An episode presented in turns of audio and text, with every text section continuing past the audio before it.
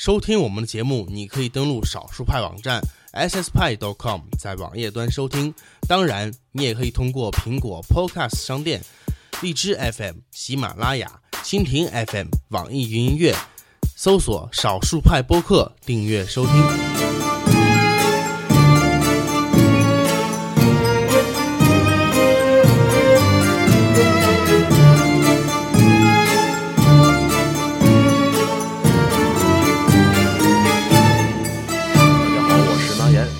非常感谢我的好朋友小 M 牌方便面的邀请啊，来说一说对于智能手表，特别是 Apple Watch 的想法。首先呢，我想说，苹果是一家很谨慎的公司啊，它不会像谷歌那样把一些先进的技术第一时间就推向市场。那么苹果所承担的风险呢，也要小很多，不会出现之前谷歌眼镜那样的窘境。而对于智能手表来说呢，苹果这一次并没有特别的激进啊。那么市面上的智能手表啊、手环啊，都已经发展了几年的时间。而苹果仍旧在谨慎的准备，我想呢，根据苹果一贯的风格，Apple Watch 在功能上不会出现太多的问题，那这一点喜欢苹果的人不用太担心。第二点呢，对于蒂姆·库克来说啊，尽管他接手苹果以来呢，公司的业绩和成长都让投资界很满意，但是媒体普遍认为呢，库克只是一个商人，只会继承乔布斯的遗产。库克呢，一直没能拿出属于他自己的代表作。显然，这一次呢，不论 Apple Watch 是否成功，都将会被打上库克自己的标签。第三点呢，我想说一说对于 Apple Watch 的担心了。我们前面说了，功能方面苹果不会犯太大的错误，而且等待了大半年的时间，众多的软件商都已经做好了充分的准备。我想呢，唯一让我们担心的应该就是电池续航了，而这恰恰是苹果不能自己决定的。从发布会公布的数据看呢，Apple Watch 的续航时间甚至比手机还要短啊。从我过去几个月使用摩托三六零的情况来看，给手表充电的麻烦会很快消磨掉你对于智能手表的新鲜感。所以呢，对于苹果来说，我希望在 Apple Watch 正式上市之前，它能够再多做一点点努力了。好了，以上呢就是我的想法，谢谢大家，我们下次再见吧。以少数人的力量改变多数人的数字生活。大家好，这里是少数派播客，我是主播小 M 牌方便面。感谢那言哥的观点。嗯，上一期关于 Apple Watch 的节目呢，已经上架到了各大播客平台，希望大家能够喜欢。在准备这期节目的时候啊，我曾经采访过几位业内人士。那么我们今天呢，就来看一下他们的看法。首先，我们采访到的是智能手表品牌 InWatch 应趣科技的 CEO 王小兵先生。呃，我问他的第一个问题是：您怎么看 Apple Watch？他的回答是：我认为 Apple Watch 是一款不管怎样都对智能手表和可穿戴设备领域。具有极大意义的产品，它虽然可能还没能实现很多我们想象中的功能，但凭借苹果的品牌和优质高效的软件服务体系，依然做到了很多厂商没能做到的事情，并且这是有史以来第一次让全球消费者把目光聚集到了智能手表上，光是这一点已经非常足够。然后我问他的第二个问题是：您怎么看待现有的智能手表产品？他说，现有的智能手表还有不小的发展空间。基于相对简单的 MCU 方案基础的智能手表，还能做到更多的样式和深入的功能，这会让更多的消费者愿意接受。而智能方案的 Android Wear 智能手表，已经经过了一段时间的发展。有希望在短期内做出更多更优秀的产品。当然，还有一些基于其他方案和操作系统的智能手表，也都在积极的探索方向。这次再加上 Apple Watch 的加入，会让更多消费者也参与进来。这让不管是现有的智能手表厂商，还是苹果这样的巨头，包括创新型的企业和团队，都有可能在接下来更好的设计和规划产品。这是应趣科技 InWatch 的 CEO 王小兵先生的采访。然后接下来的回答呢，来自于一个我们比较熟悉的朋友，他是互联网眼镜品牌 t y p e 的创始人亨瑞。亨瑞说，Apple Watch 的根本目标是解放人体，从大型机到桌面电脑，到笔记本，到手机，人机交互的方式一直在变化，向更私人化和身体更加联系紧密的方向发展。计算机设备极大地扩展了人类的能力，但也确实给我们造成了负荷。智能设备正在摧残着我们的身体，从不断加深的近视度数和每天酸痛的颈椎就可以感受出来。一部目前最先进的智能手机，搭载的传感器，也屈指可数。想象一下，未来的智能设备可能会搭载数百乃至数千的传感器，正如芯片处理器的发展一样。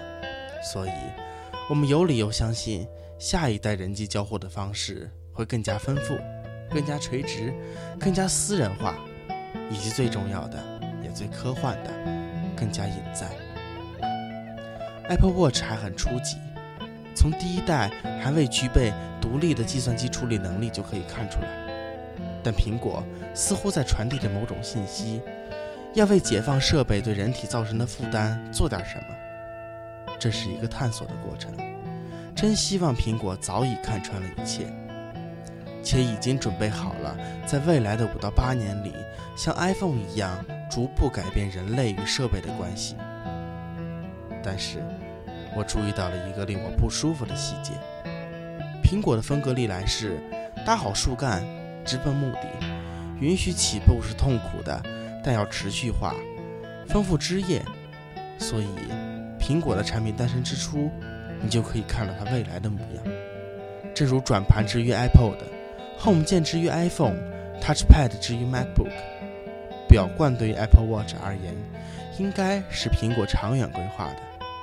但转盘、Home 键和 Touchpad 发布之时就备受赞誉，可这次，这群最 geek、最愿意接受习惯挑战的科技媒体们，都对表冠表示了困惑，这让我觉得担忧。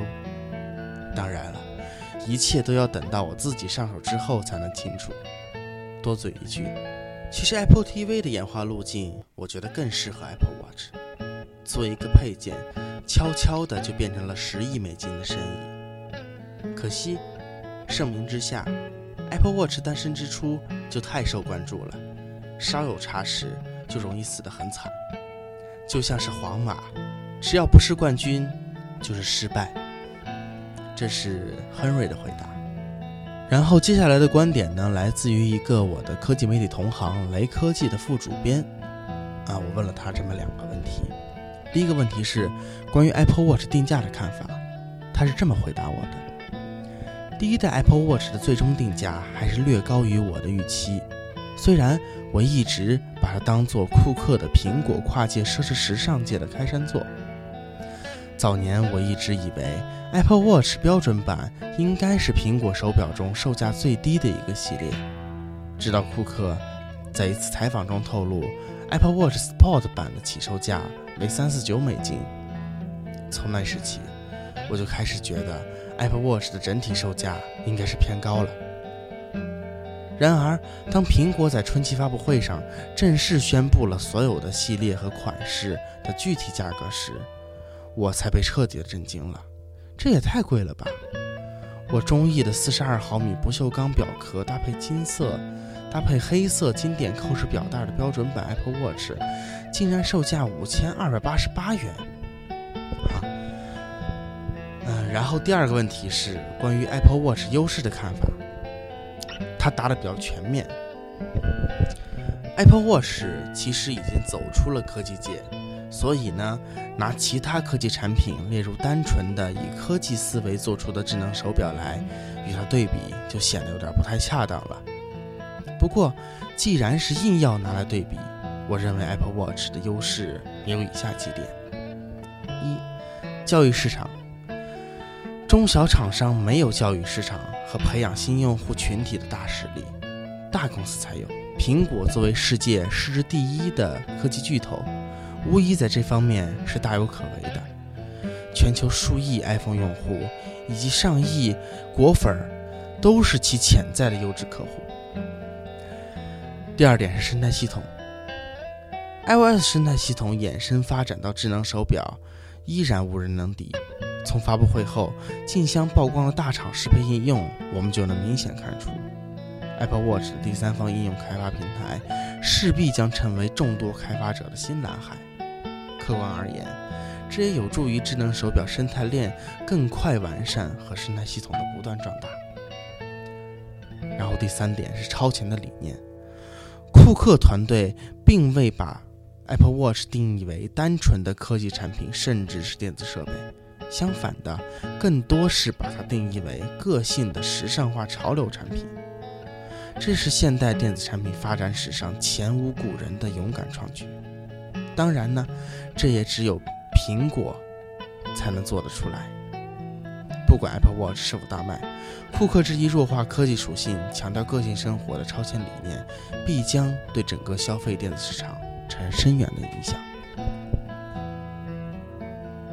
OK，以上就是互联网圈内人士对于这个 Apple Watch 的一些看法。如果你有什么更好的见解呢？欢迎与我们分享与讨论。我们的 Q 群号是八二六二五六二八八二六二五六二八，欢迎你加进来，跟我们一起讨论这个 Apple Watch。时候不早了，大家再见，晚安。